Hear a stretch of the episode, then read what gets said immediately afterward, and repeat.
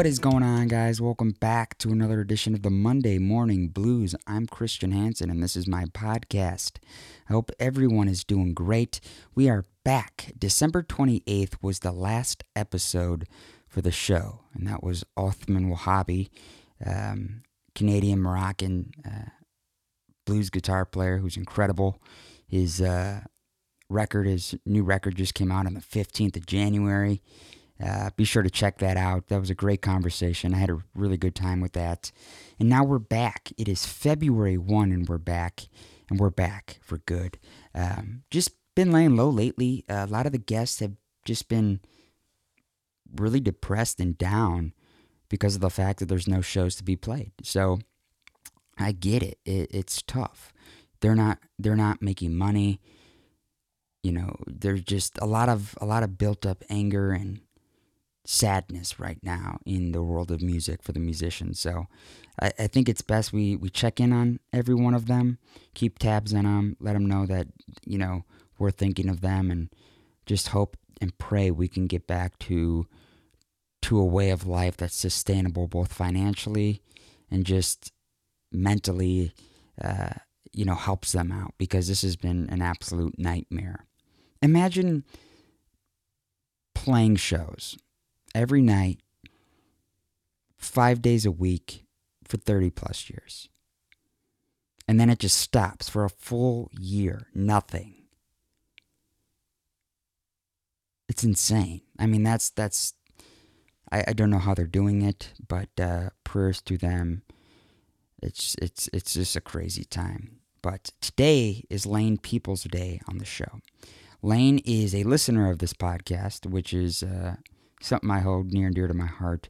Anybody that takes the time of their day to listen to this show just um, means a lot because I know everyone else has a lot of stuff going on in life, and uh, finding time to listen to this means the world to me. Uh, so I can't thank you guys enough. And Lane happens to be one of those. Uh, he's been a listener since day one, very supportive, always offering insights and uh, advice each and every week uh, I, appreciate listeners like like that. It, it, means the world to me. So I gave him the opportunity to bring him on, and it happened. Uh, Lane actually is an incredible guitarist. He's really getting into the Delta blues uh, lately. Uh, really does a great job with the uh, Robert Johnson, Elmore James covers.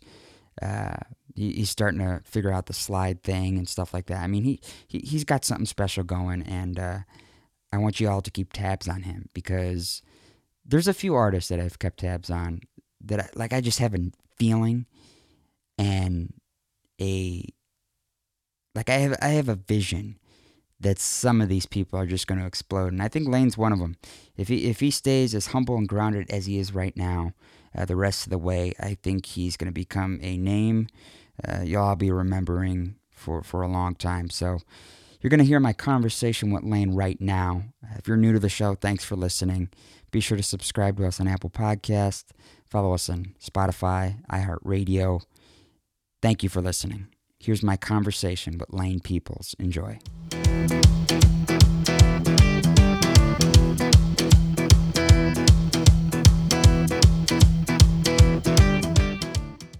You did. You said this is your first ever podcast. Yeah, yeah, this is it first is. ever one. Perfect. Okay, so why, why? First off, I want to start as someone who listens to the show. How did you find out about my podcast and what made you come like keep coming back? Because honestly, I don't know why anyone would want to listen to me in the first place. Um, I mean, how'd you come across the show at the start of when everything began? Well, actually, I think you on your personal page you had followed me on Instagram or something like that, and okay. I checked you out, and I think you had just started the the podcast. I mm-hmm. think you were just starting it, like at maybe three or four episodes. Oh wow! Um, and I was like, hey, this is pretty cool because I, I, you know, you you see all the big podcasts like Joe Rogan and all those guys. Yeah and it's cool and they have musicians on there sometimes but it's really cool to have a podcast dedicated to music especially the music i like which mm-hmm. is blues and so as you started having more episodes like it was really interesting to see some of the guests like um, kingfish ingram and vinnie yeah. moore and and all those guys it's really and, and greg guy like those are just you know yeah. really awesome guests to listen to Awesome. Well, that that's cool because you know that's the one thing I think any content creator, even musician, um, like yourself, who's trying to build a brand or build a following, is the the question is is to do people listen?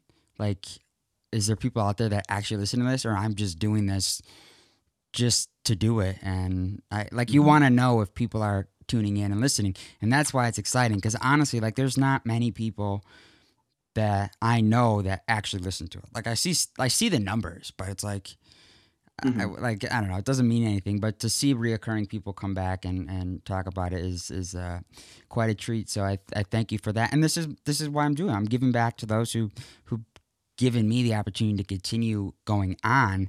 Um, first off, is the name. Uh, when I your name when I first uh, communicated with you over social media.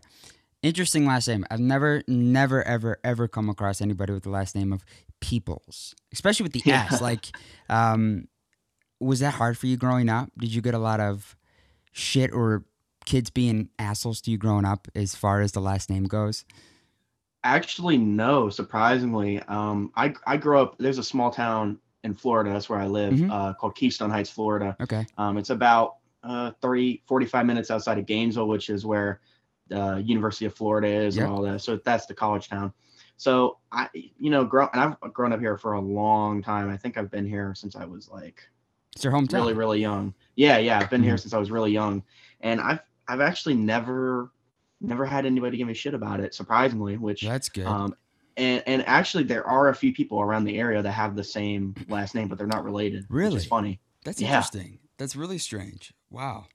Well, I guess uh, that that's really weird that to have a last name like that actually be populated, you know, within a community like that. But uh, I have to ask you, since you're you're relatively young man, uh, who introduced you to the blues? Was it uh, parental influence, or was it something that you discovered yourself? Well, definitely. Um, so so to give some context, I've only been playing guitar for two years. I started August fifteenth, two thousand eighteen. Oh, I- you I remember, the that day. Yeah. Mm-hmm. I remember that day very nice, very vividly. That's when I got my first guitar. So, um, I guess I've been. My mom is a really big, you know, into blues, Yeah. and so I've been listening to it my whole life, but I never really understood it. Hmm. And that's um, and I and if I can be honest, I never really got into blues or rock and roll until I started playing guitar Yeah, that makes So, sense.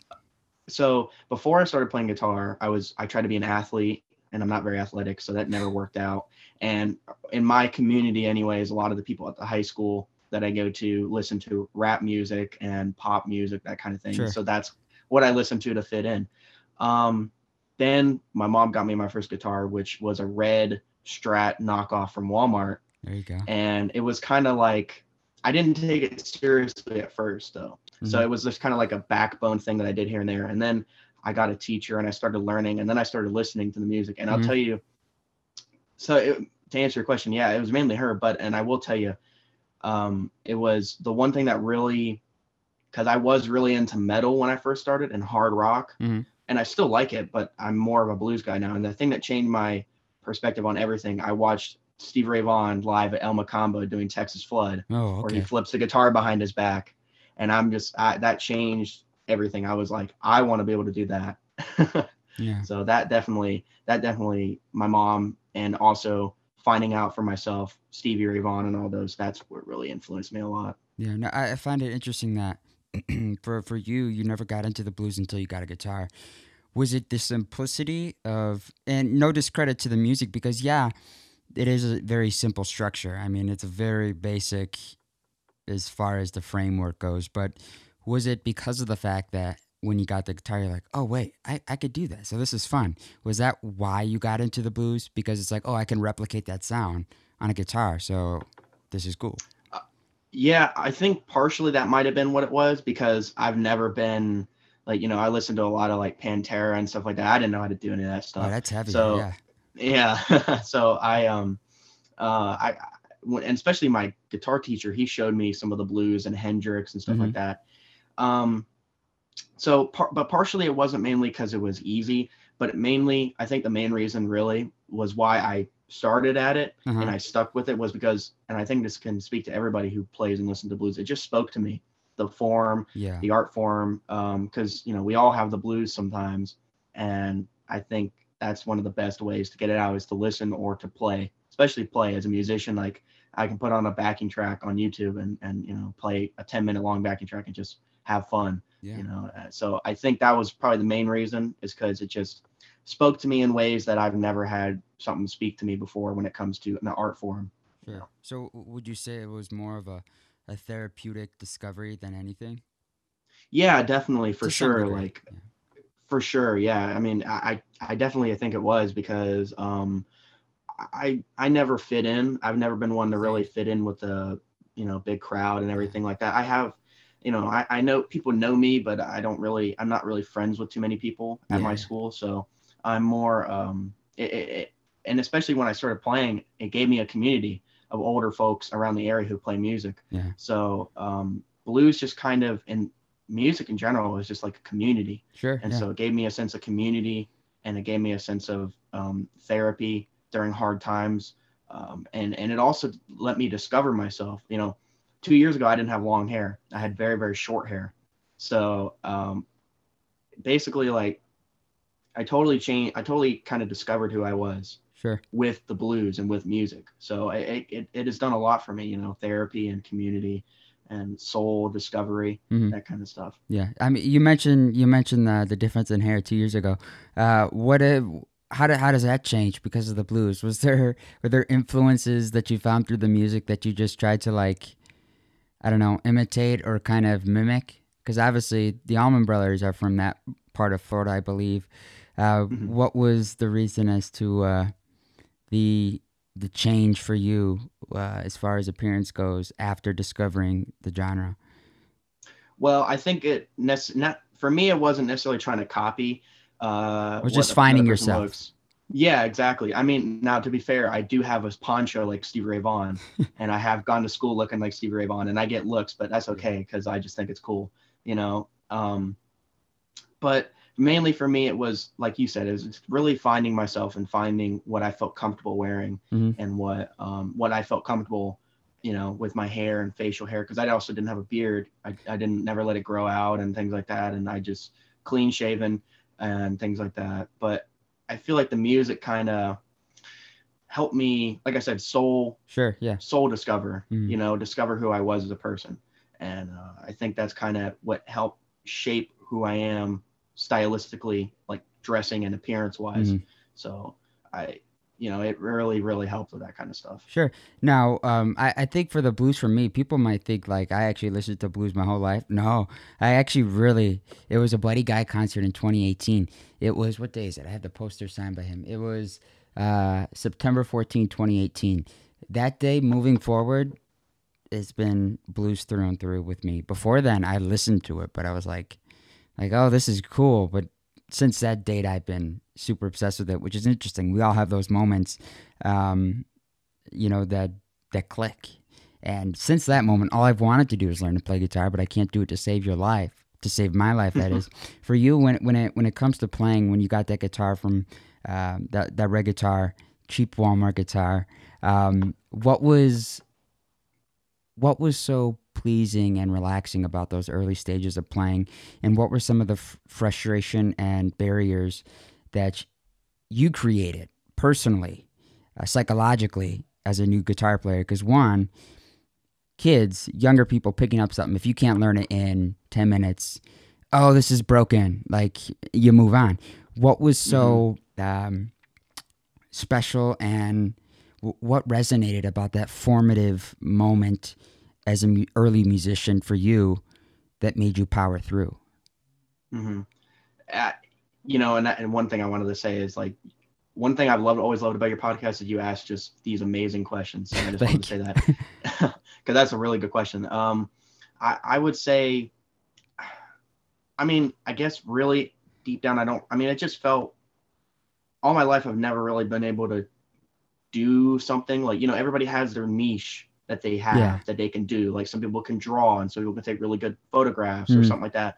And so when I could start doing stuff and I could start picking at my guitar, hmm um, it felt and especially when I was able to learn, like I remember one of the first riffs I learned was uh, "Smells Like Teen Spirit," which I mean those are one oh, of the yeah. first riffs everybody learns. Of course. And I remember just sitting there playing that, and I, I looking back, I sounded awful, but like I just listening to the record and playing at the same time, it just felt so powerful and good, you know. Yeah. And when it comes to challenges, I I, I even still face that. I, I mean, every musician does, sure, you know, yeah. trying to live up to our heroes. Um, mainly one of the things that challenged me was um, which recently and I'll, talk about this this has been my recent struggle within the last six months is uh, repetition i feel mm. like i'm hmm. playing this i've been i felt like the last now the last month or so i've um, felt like normal again i felt like i've overcome that hump mm. um, but for a while for about two three months i felt really like I was being repetitive. And I'll hmm. and I'll tell you what I did because I love the blues, but I did I took a break. So I totally I went and I explored my mind with other genres. So I listened to uh, I listened to jazz. I listened to neo soul, like hmm. Melanie Faye and, and that oh, kind of yeah. stuff. I um, I listened to kind of weird stuff like um, even even music from other countries like India and things like that, and just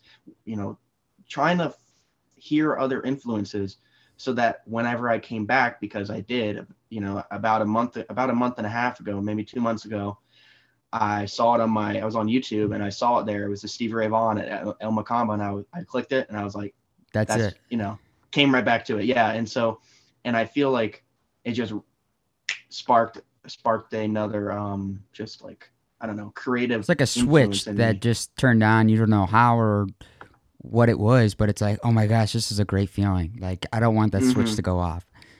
Yeah, for sure. And and and that, what I tried to do as well is take these influences from other other genres and stuff like that and incorporate it into the blues because um you know, I don't want to I love Stevie Ray Vaughan and sure. I love all these guys, but I don't want to sound like them. Yeah. You know, I want to sound like Lane.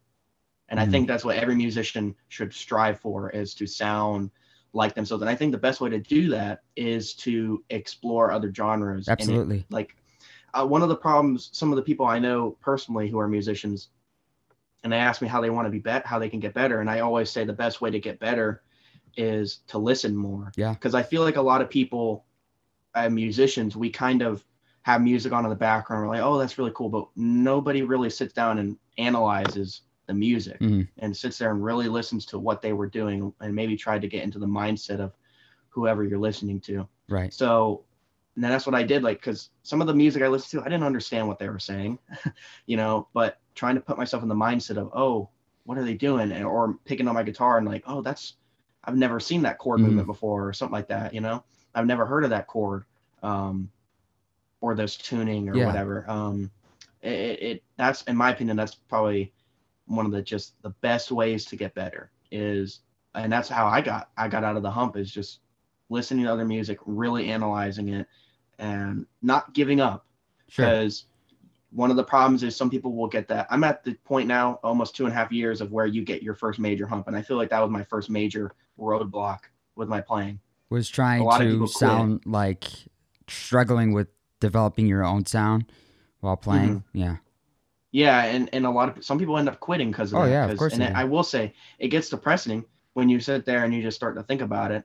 Um, about man, I can't. Why can't I sound like, you know, whatever? Right. But then you have to find ways to overcome it because you're never going to be a good musician unless you can figure out how to overcome those things. You know. Sure, absolutely. And I think John John Mayer put it best. He said that you find your sound and you fail to sound like somebody else. In that process, you develop your own sound. Because when he started playing all he wanted to sound like was Eddie Vedder.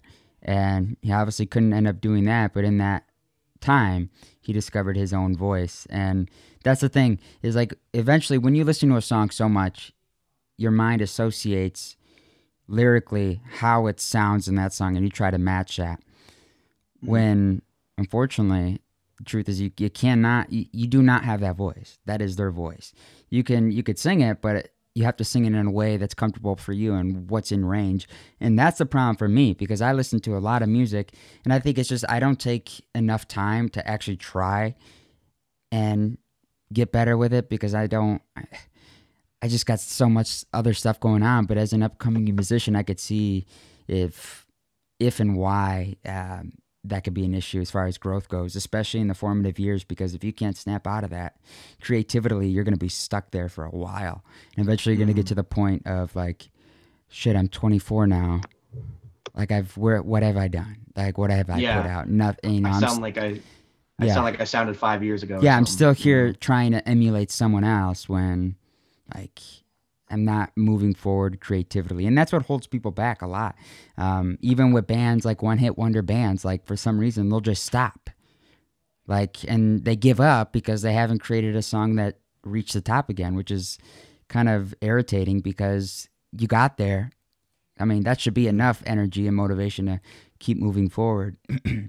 but uh, uh, the other thing I found interesting with you is the you mentioned the the categories and genres like neo soul and what I would call web based genres, genres that people on social media platforms just resurrect. And you brought up Melanie Faye, and she's a perfect example of someone who utilizes social media as a way to put out her growth as a musician with videos. And that's how John Mayer found her. And John Mayer literally spends hours a day on Instagram just looking at certain hashtags and she put up a cover of one of his songs. I think it was, I don't know if it, what it was. I think it was Gravity maybe or something. And he discovered it and he shared it and boom, now she's got a now she's got a basically a career for her. So it's like mm-hmm. using social media like you do is a huge part of, of becoming musicians now.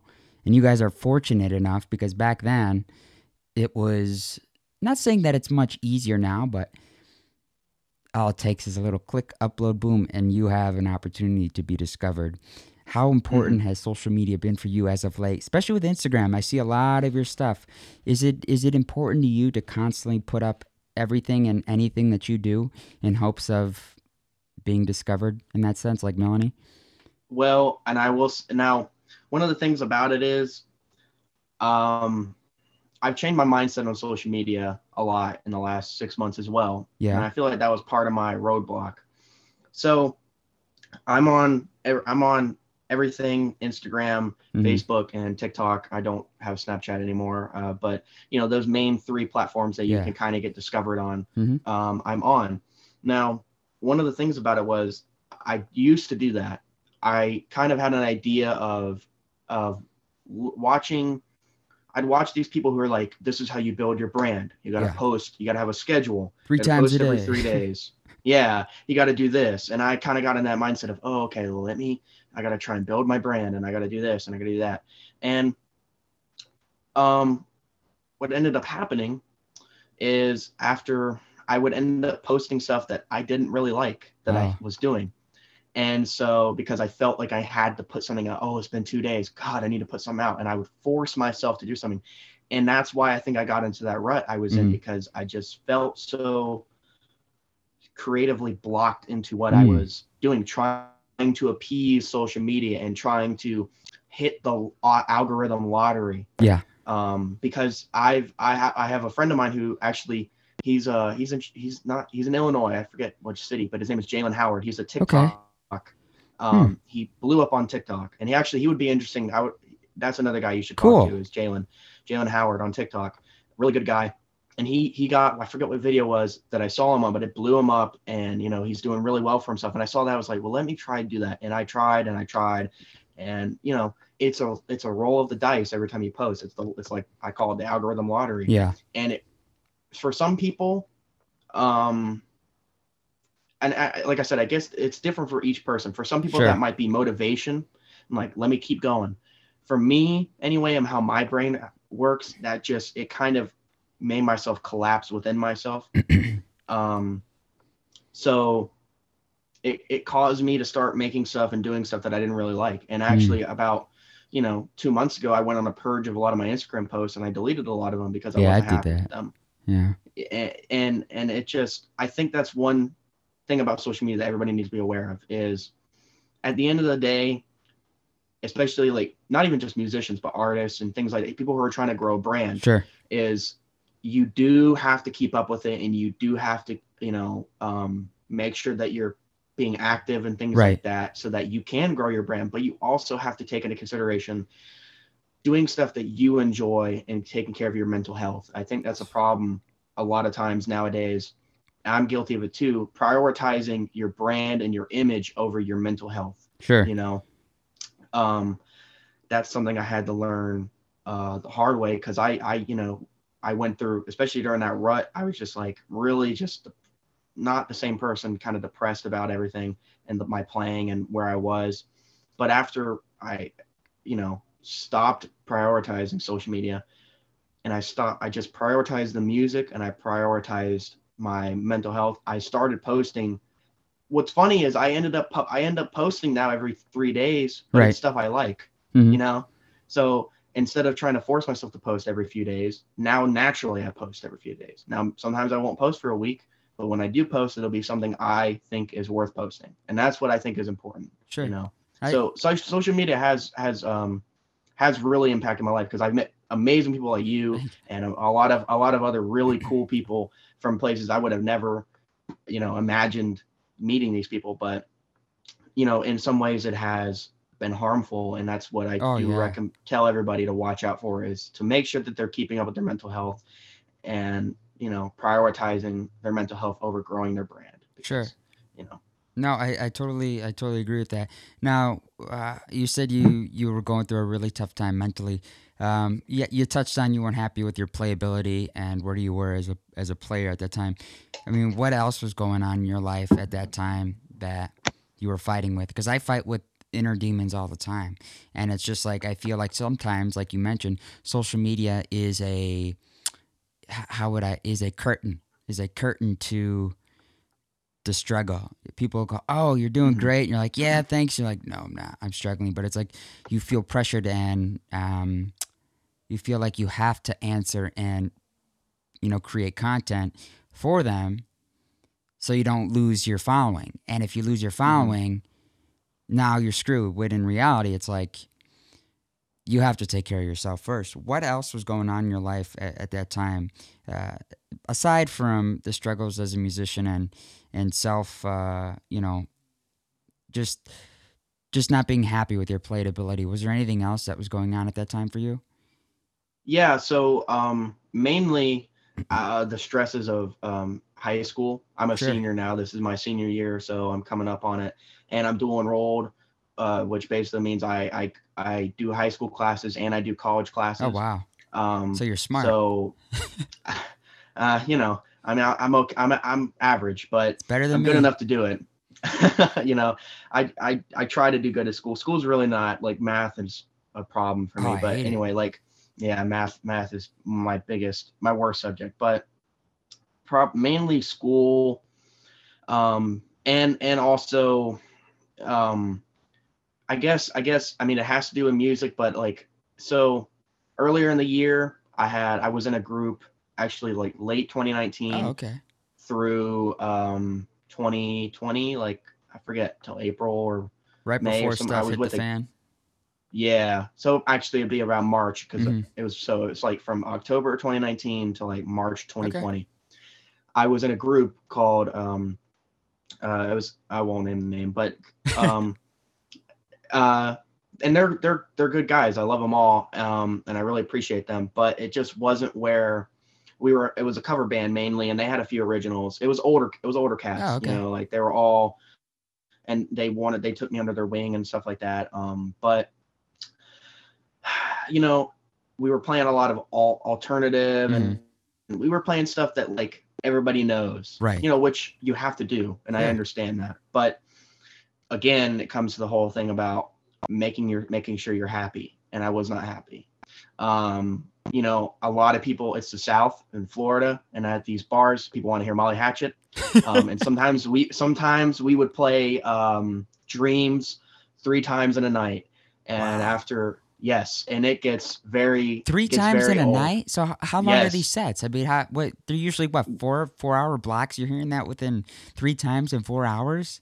Yeah, people. If hey, and my our well, at least my band director, the band leader, whatever you want to call mm. him uh, his philosophy was if they tip enough, uh, you know. Yeah, I got, I got. We'll it. play it. Yeah. So, um, and and like we'd play little dive bars and stuff like that, and so people would be drunk and they'd be like, "Yeah, I'll give ten bucks. Let's hear wow. it again," because. But after a while, you know, it gets old, and some of the music well, it gets old. Uh-huh. I don't really like it. I mainly, mainly, what I like is, is rock and roll and blues, and um, like I love the '60s. Mm-hmm. Um, a lot of this, but a lot of the stuff we would play is '80s, um, excuse me, uh, '80s and that kind of stuff. It mm-hmm. just wasn't really my thing. Interesting. You know, I don't know. So, but basically, I left that group and I was kind of trying to find out what I was going to do. Um, I tried forming other groups. I tried forming people with that, that I knew around the community mm-hmm. and at the school. Um, it never really worked out. Everybody, you know, schedules and stuff like that. Yeah. I got a job and, you know, it, eh, life um, happens. Life happens. And, you know, there's sadly at, at, the school I go to, there is not a lot of musicians, mm. and and well, there are there are there are a good amount. I'm actually in a guitar class, but none oh, of them wow. are at the level. None of them are at the level to where like you can make a band, you know. So there wasn't a lot of musicians around at the school around my age that like had the ability to be in a band mm-hmm. um, and had the knowledge enough to be in a band because so and I was I was trying to struggle to find people, and a lot of my friends left. I had a friend leave for the military. I had a friend leave for Missouri. Uh, a lot of some, and they were buddies that I played guitar with. So um, that too, and and you know, I'm at the age where you know you kind of start figuring out that you know you probably are only going to have two or three people constantly with through your life that are going to be really close. So um, you know, started uh started dropping people and stuff like that, or people stop drop me, you know, yeah. because I tried to surround myself with people who are gonna push appreciate you and not just use you. Yeah. So like all that kind of stuff was happening, and then on top of it, partially probably as well because the music um, was stressing me out, trying to make sure that I was doing this and doing that, and you know, um, but uh, now I'm I'm I'm a lot better. Uh, it's it's been a lot better the last uh, probably two two months. Um, That's good. Ever since probably the beginning of December, I'm I've actually got a band, kind of at least I hope so, to my buddies. So it's a three piece. Oh, nice. It's me and two other people, and we're working on getting our set list and stuff down. Um, and I'm really excited. Like this year, I'm graduating, and we're going to be just focusing on getting the set list down. Good man. So I mean, it's it's looking good. It's it's looking a lot better. Mentally, I'm a lot better. Um, everything's everything's going great, man. Or you know, a lot better than it was. Yeah, no, I, I mean, me- mental health uh, for anybody in the arts has been really tough lately because anybody in the arts, even if you're just, uh, I mean, yeah, yeah, just any any person working in the art and hospitality industry over the past what almost a year now has been mm-hmm. tough. So mental health is key. If if you're feeling good up there, I mean, that's all that matters. Um, for me, that was the sole reason of starting the show was because I was so uh, used to I was seeing four, not seeing, but I was working five concerts a week, going in on my off days. So that'd be six concerts a week. Whether I was getting paid on those off days or not, I was there to help because it was, I love the job. I mean, who doesn't mm-hmm. love the job? You know, sitting side stage right next to the, the Allman Betts Band's guitar tech, watching shows, shooting. Fo- I mean, it doesn't get better. So it was like, it was a dream job and I was loving it. And then when everything stopped, I was like, oh, this sucks but I never expected it to go this long.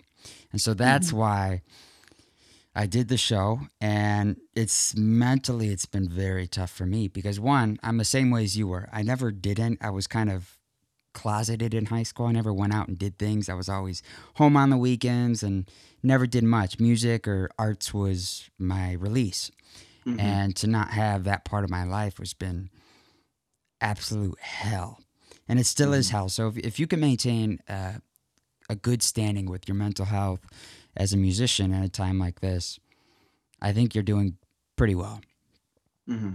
Yeah, I, I, you know, and it, it, it really sucked because, um, and that's another thing too. Like, I just miss going out and to an open mic or something like that. Oh, they're the uh, best. Usually, I know, and uh, you know, because you get to see a lot of local musicians who are really good.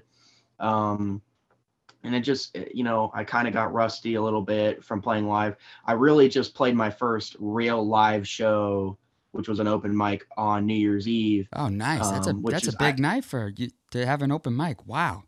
Yeah, and you know, socially distanced and everything, and sure. it was it was really good. It was a really good night. Um, uh, but I was rusty for the first two songs. I really hadn't went out and played live in a long time. I mean, it had been probably three, four months, and um, probably longer. I mean, because especially down here, some people, a lot of people don't take COVID. Oh no! As, as a musician, should. it's a great place to be. yeah, and you know, some people, eh, eh, but I always try to make sure it's socially like try to make sure everybody's yeah. at least me you know if other people whatever but i'm going to make sure i'm safe and my family's safe sure so that's another thing is i didn't go out a lot of shows because i tried to make sure friends and family mm. were safe and i didn't expose people um, and, and, be ignorant about it yeah. but um you know i did go out one time and try to play and it just uh, didn't feel right i don't know didn't feel right no because there wasn't even a lot of people anyway you know, mm-hmm. everybody's lo- was locked inside their houses and still are pretty much. And you know, the open mic we had, it was it was a good little event. Not a lot of people there, but it just felt good to play sure. with other musicians. Mm-hmm. Um, so, um, you know, it, it, it mental the mental health thing it, just, it really did affect it really affected everybody and i mean it's affected everybody yeah um it just it has just really sucked the life out of out of the arts and music but the one of the good things and this is the one of the great things about social media. There's been a lot of good things like you know when it, when it comes to music has come out. Sure, a lot yeah. of people have more free time to create and be home. Um, and you know, I've seen a lot of cool people on Instagram that just post some really awesome content. Um, or or you know, uh twitch people go on live stream and twitch yeah uh, i was gonna have you on on there but i'm like ah i was like i'm still not i tried it a couple times and i'm like I, I feel like I'm a 90 year old grandma or grandpa trying to turn on an iPhone for the first time. Like, yeah. I don't like. There's too many things, too many terms. I'm like, I'm gonna, I'm gonna lay low on that. You know. Mm-hmm.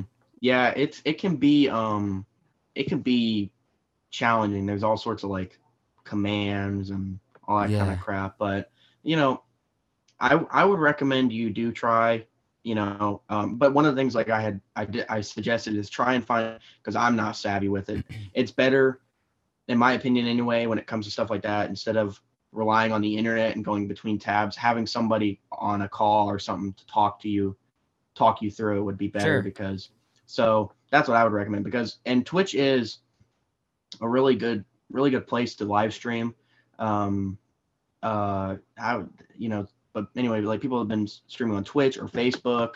Um, I know a guy in England, Connor Selby, who's a really good blues musician. Oh wow, okay. Um, that's another guy. See, I, I, and I, I, I don't mind. I, I love shouting these people out because I think they deserve it. Con- Connor Selby's a really good blues musician. He was actually, uh, let's see, because you know you have sometimes you have three acts: the opening, yeah, yeah, or the opening, opening, the opening, and then the main act. Mm-hmm. He was like the first sh- person for the Who. The Who were about to go on tour. Oh no, they're in England. Wow. Yeah, and he was him and his band were the first people, and then it was whoever else, and then the Who. So Connor Selby, he's a really good guy. Uh, I think he would be cool to have on here. Uh, he's from England. So That's awesome.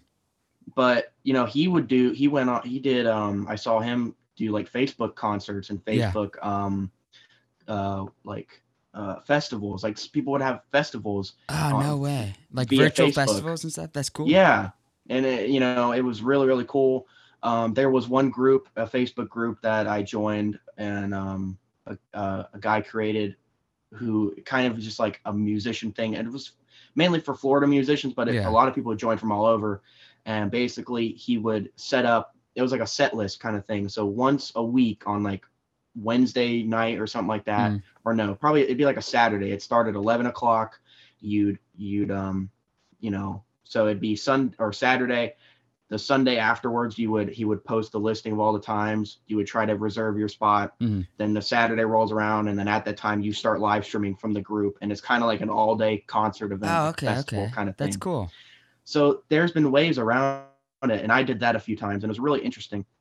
So there's ways around it, but it doesn't it definitely doesn't feel the same as playing in front of a live audience sure. you know yeah because nothing beats playing in front of a live audience and seeing them react and going off of the crowd vibe because online you really can't you, can't gage you know? and i mean it's not like you really can read comments as you're going along. That's another thing Mhm. too. Is like engaging with those is is important, but it's so hard to. It's a lot easier to be playing and look with your eyes and not have to, you know, scroll and stuff like that. But I think Yeah. the the important thing about those open mics, um, I think those are super important. Whether whether you're a mus, you know, you classify yourself like I wouldn't classify myself as a musician, but whether you're trying to uh, develop a comfort or develop some sort of um, musicianship, those are super important, regardless of how many people are there, because you learn the how to navigate a stage, how to direct your voice, because you got so many things going on in the room. I mean, you got sound bouncing off here, here, here, here. I mean, that gives you the time to kind of settle in and,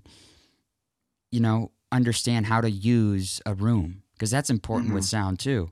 Um, knowing knowing where the voice or knowing where your sound travels and how to play to the room. So I, I've like you said, I I haven't been going out much playing either. I used to just do like once once a month on a Tuesday with a couple friends. But uh, yeah, I feel playing open jams has helped me get better each time because playing in your room is great. It's fun. But Mhm. when you're in a different room with other people, that's where you grow. I mean, yeah, you Yeah. can't grow exponentially and get much better in your room too, obviously, but playing with other people is where you find yourself. Um, and I, I think that's the most important part. And Opa Jams, I mean, I would go to every single one you can. Uh, I know in Florida you have that opportunity, not here because everything's shut down, but hmm I, I think I think being there is is great for a musician. Now, is as far as live events go over there, I mean, what's the schedule usually look like for for music where you are? I mean, is there literally concerts like three nights a week, four nights a week, or Now I will say, okay, so there isn't any like major major concerts. sure, yeah, yeah, Um, which you know, because I I think that's kind of like a federal government thing that they aren't Yeah. allowing huge events like that.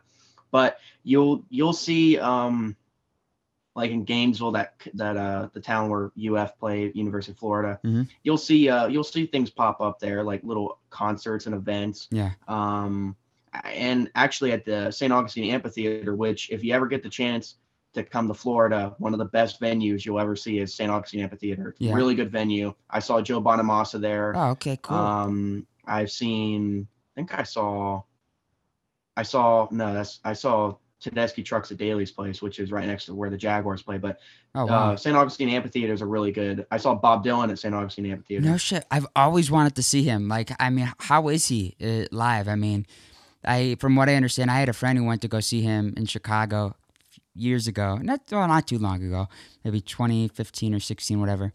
And the obsession of people waiting outside by the security door for him because he goes out and smokes. People were bum rushing that cigarette butt, and they were like stealing it. Like the the attention and uh, Bob Dylan craze is still there. I mean, h- Mhm. how how is he live? I've never seen him live. He still sound good. Yeah, I mean, it, it was, uh, you know, his voice isn't the same anymore, Oh, yeah. so you have to kind of take that into consideration. course. Um, but it was it was a good show. There was a lot of, you know, he played a lot of his classic songs and Mm. stuff like that.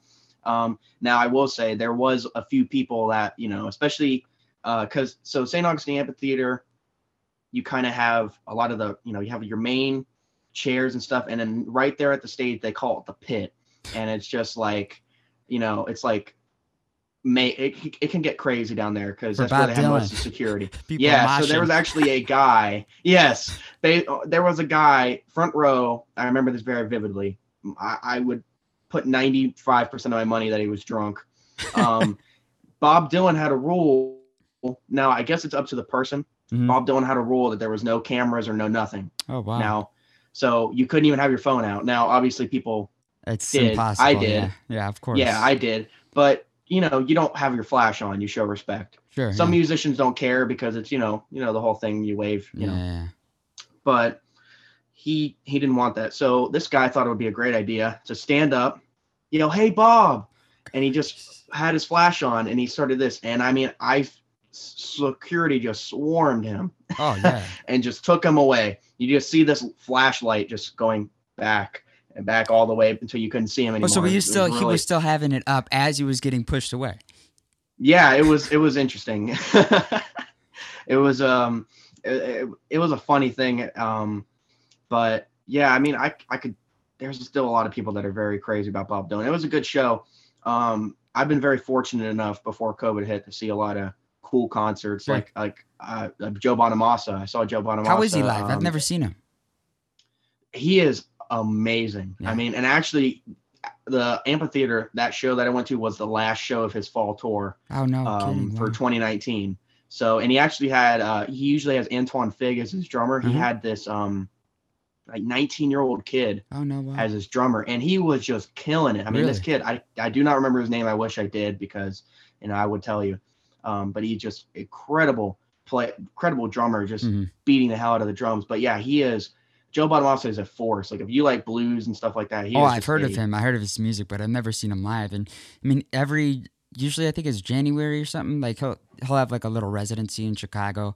Same with Tedeschi Trucks. They have a residency every January.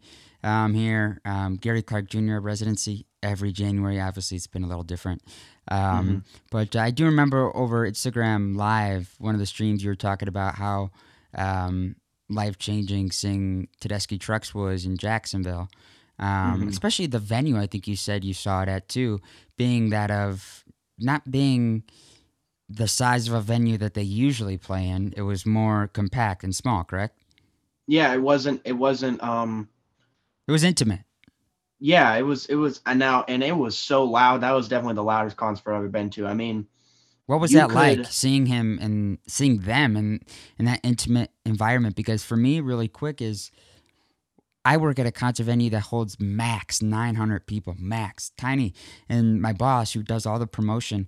I mean, he's he's packing in Gene Simmons, he's packing in Buddy Guy, he's packing in Gladys Knight, uh, Dickey Betts, all these guys, and I mean, when you saying 900 people, it's like, oh, okay, but it's really tiny. Seeing it in that intimacy, I think impacted me more and made me appreciate the music much more because you it's like smacking you right in the face. You're right there. What was it like seeing them in that type of environment? it was. It was. I, I you know, and I love Joe, and I, I've seen Buddy Guy. Buddy Guy wasn't there. I've seen him actually. Buddy Guy. I saw him at a smaller venue Mhm. in um, in like Jacksonville. Oh, but wow. Okay. um so seeing Tedeschi trucks it was crazy because like you know I love their music and I remember when Derek was he took one of his solos and you could just feel the power in your chest and it was it was really it just you know rocked my world and what one of the things that annoys me too is right in front of me about actually no the row right in front of me off to my left there was Mhm. a girl sitting there on her phone probably around my age teenager and her mom was having a good time um but you know i i was i'm just like man you had the opportunity to watch this and you're Uh, just yeah. sitting there texting It's, it's like a So- mom's failed attempt of exposing her to actual music. Mm-hmm. Yeah, basically, and it, it it really disappointed me, but um, I didn't really pay attention to them too much. I you know, it, but it was it was such a especially with two drummers, you feel that bass, you Oh, yeah. feel the bass drum, know, on, on on beats one and three, you can tell, you know, and that's the snare is so loud. It, I mean, they're a great band live.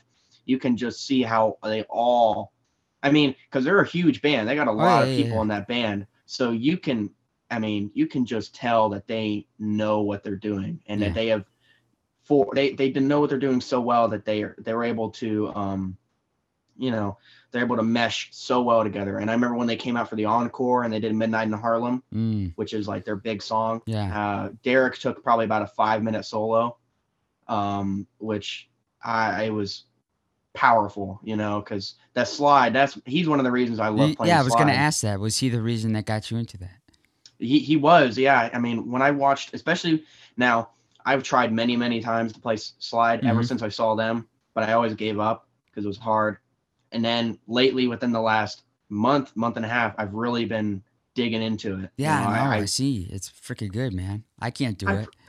thank you and it, it it's it takes a lot of um with anything new it takes a lot of just dealing with the fact that hey i, I suck you know? right. yeah, right. you just have to deal with that feeling for a little bit. Excuse me, but I I love the sound so much. I just I really connect to the sound of the slide with Derek, Duane Allman. Elmore um, James. Mm-hmm. Yeah, and that's another thing is I went back and I listened to a lot of the old Delta blues, mm. like acoustic old Delta blues. That's great. Robert Johnson and Elmore Elmore James, Mississippi John Hurt. Mm-hmm. All the Blind Lemon Jefferson, yeah. uh, all those just really, you know, Lightning Hopkins. Oh yeah. Uh, all, a lot of those guys. Howlin' Wolf. Though, mm-hmm, yeah, I think the London Muddy. sessions for for me was was one of the biggest turn ons for that type of music because I, it's something about his voice, man. Like I don't know, like I've if anyone tries to do that like that, like you're gonna lose your voice. Like I don't, his his voice is just it hits you. Like same mm-hmm. with Stevie Ray Vaughan's.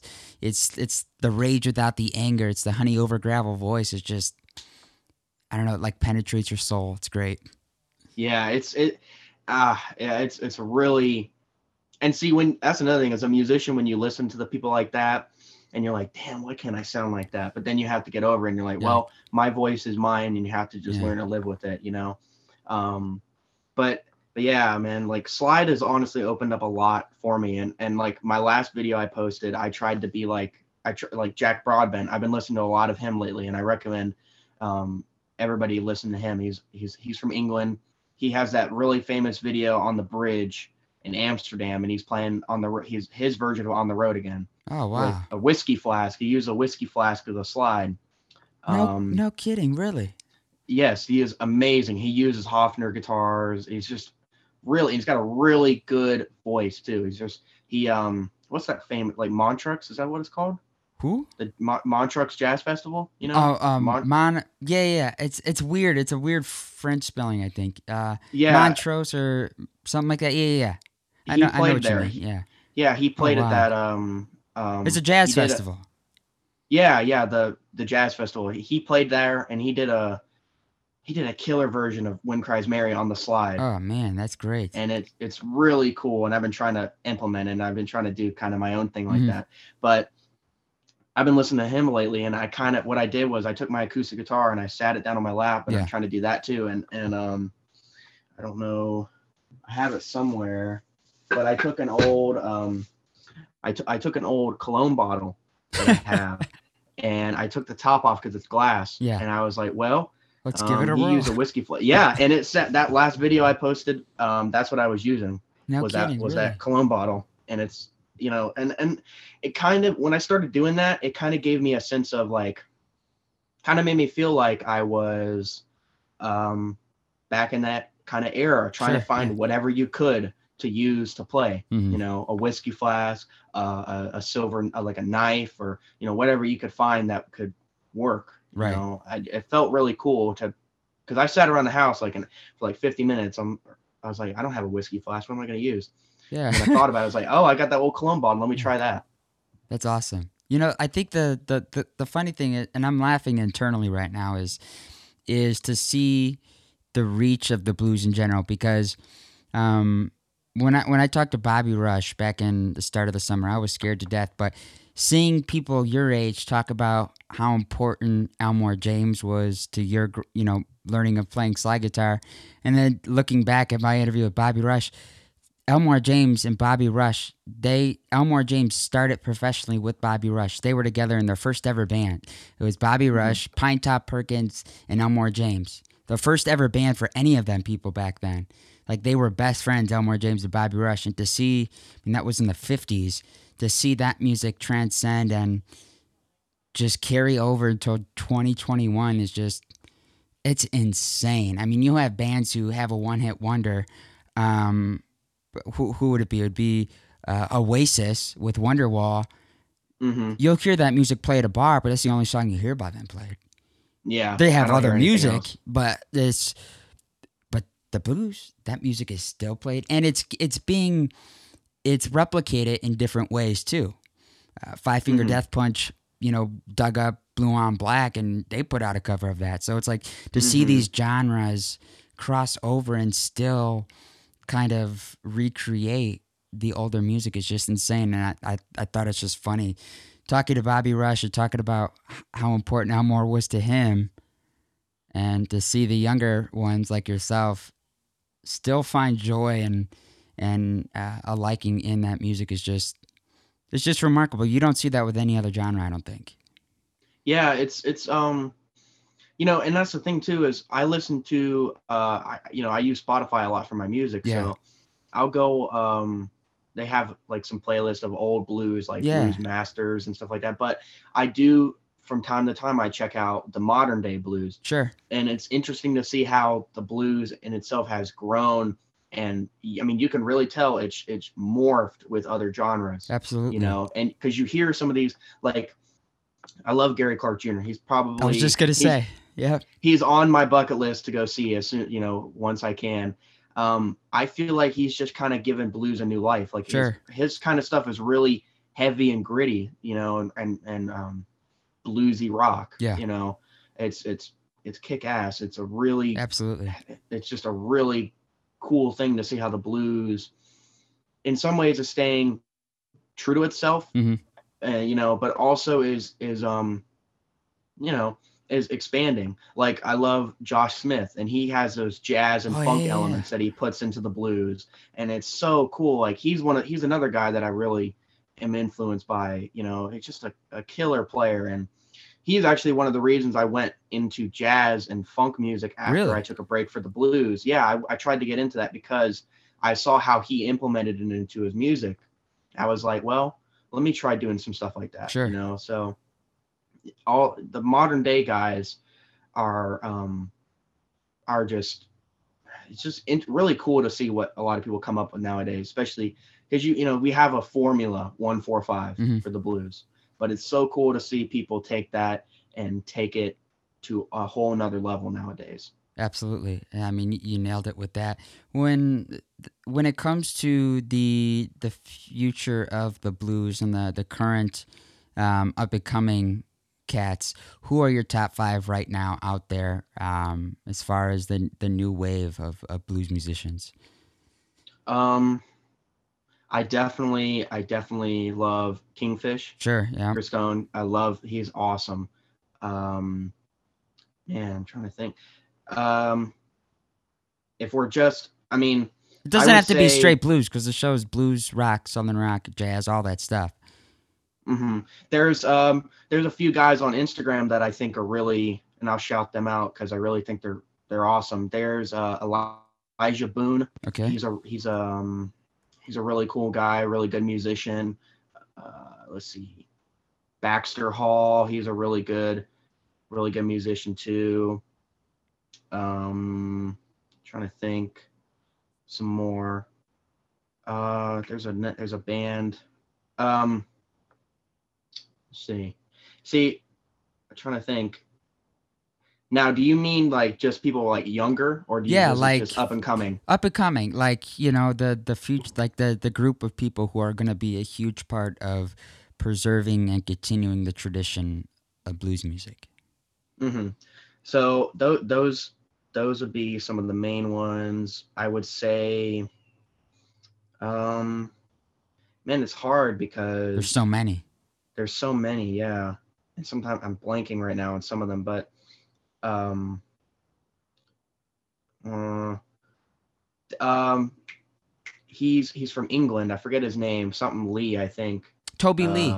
Toby Lee. Kid's he's phenomenal. Incredible. He pisses me he's off amazing. though because he's so like he's got this. He's he's he's literally got the most innocent. He he. You look at him and you just see pure innocence. You see you see if you just saw a photo of him you would think nothing of what he does. Like hello guys it's sunday and i'm in my van. And he's like you're like what the f-? the kid just destroys it.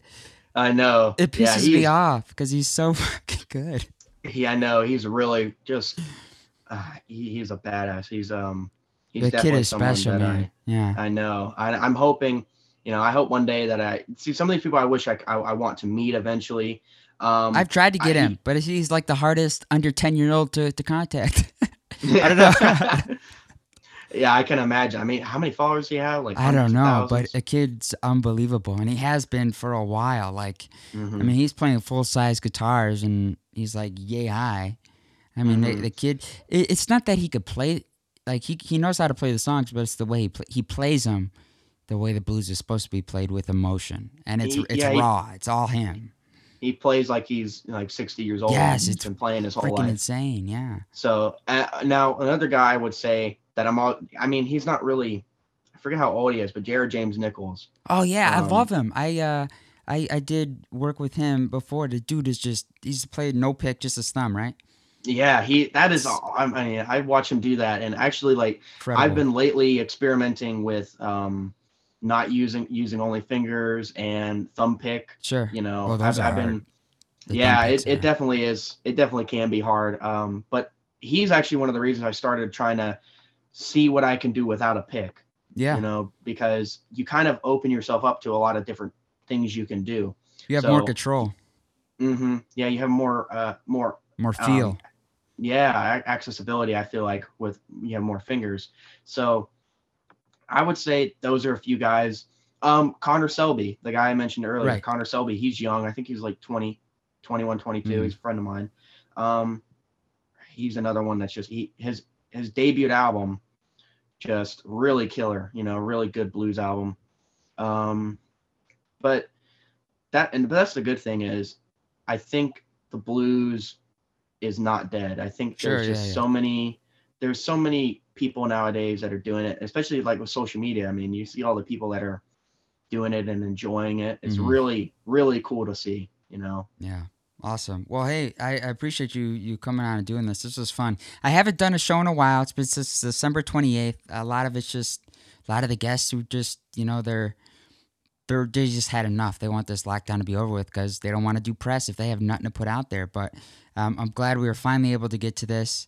Um, it feels good to be back and talking about the music because Mhm. I, I felt like um, I, I resort back to what you said in the beginning about mental health and you know over social media but my mental health is works hand in hand at times with shows like this one in particular because it's like oh my god i love it so much but it's like i feel like i'm not providing and giving the content but it's because like you know it's just been it's been a tough time for all these musicians they're just so fed up so I, re- I really appreciate you uh finally getting able to come on this is this has been a really good time man Yeah, man. Well, I just feel really honored to be on a show with that. Um, you know, has had a lot of really awesome, awesome musicians on it, and I'm, you know, I'm. It's a, it's a really good show. i appreciate that Yeah, man. It's it's um it's good to see that there are because like I said earlier, I mean, you have podcasts right. that you have musicians come on, hmm but to see something like this that is about the music and about the music I really love right. you know it's it's um it's really nice to see. And it, it's exposed me to a lot of people i never really knew about Mhm. you know some of the some of your guests have uh, never really heard about and i go check them out i'm like damn they're, they're really good. So um yeah man i just i really appreciate it and i'm hoping maybe next time when i'm on i actually have some because i'm trying to work with this band and i'm Yeah. hoping the goal is i'm hoping by the end of the, this year by the end of 2021 i'll Mhm. have something out like Cool. an ep or something like that that's the goal yeah for so, sure We'll see. we'll But see um but yeah, man, I really appreciate you having me on. It's been an honor. yeah you bet you take care of yourself thank you guys so much for tuning in that was my conversation with the great lane peoples listener of the show incredible guitarist bright future ahead. It was a pleasure to have him on. Thank you for tuning in. Be sure to follow us on instagram uh, spotify iheartradio. Subscribe to us on apple podcast. Visit our website themondaymorningblues.com and thank you for tuning in. I really appreciate it. We will see you next monday with will johns. That's going to be a fun episode. Nephew of eric clapton mick fleetwood and george harrison. Guy's got a lot to talk about and it was a fun conversation. Stay safe and we'll see you next week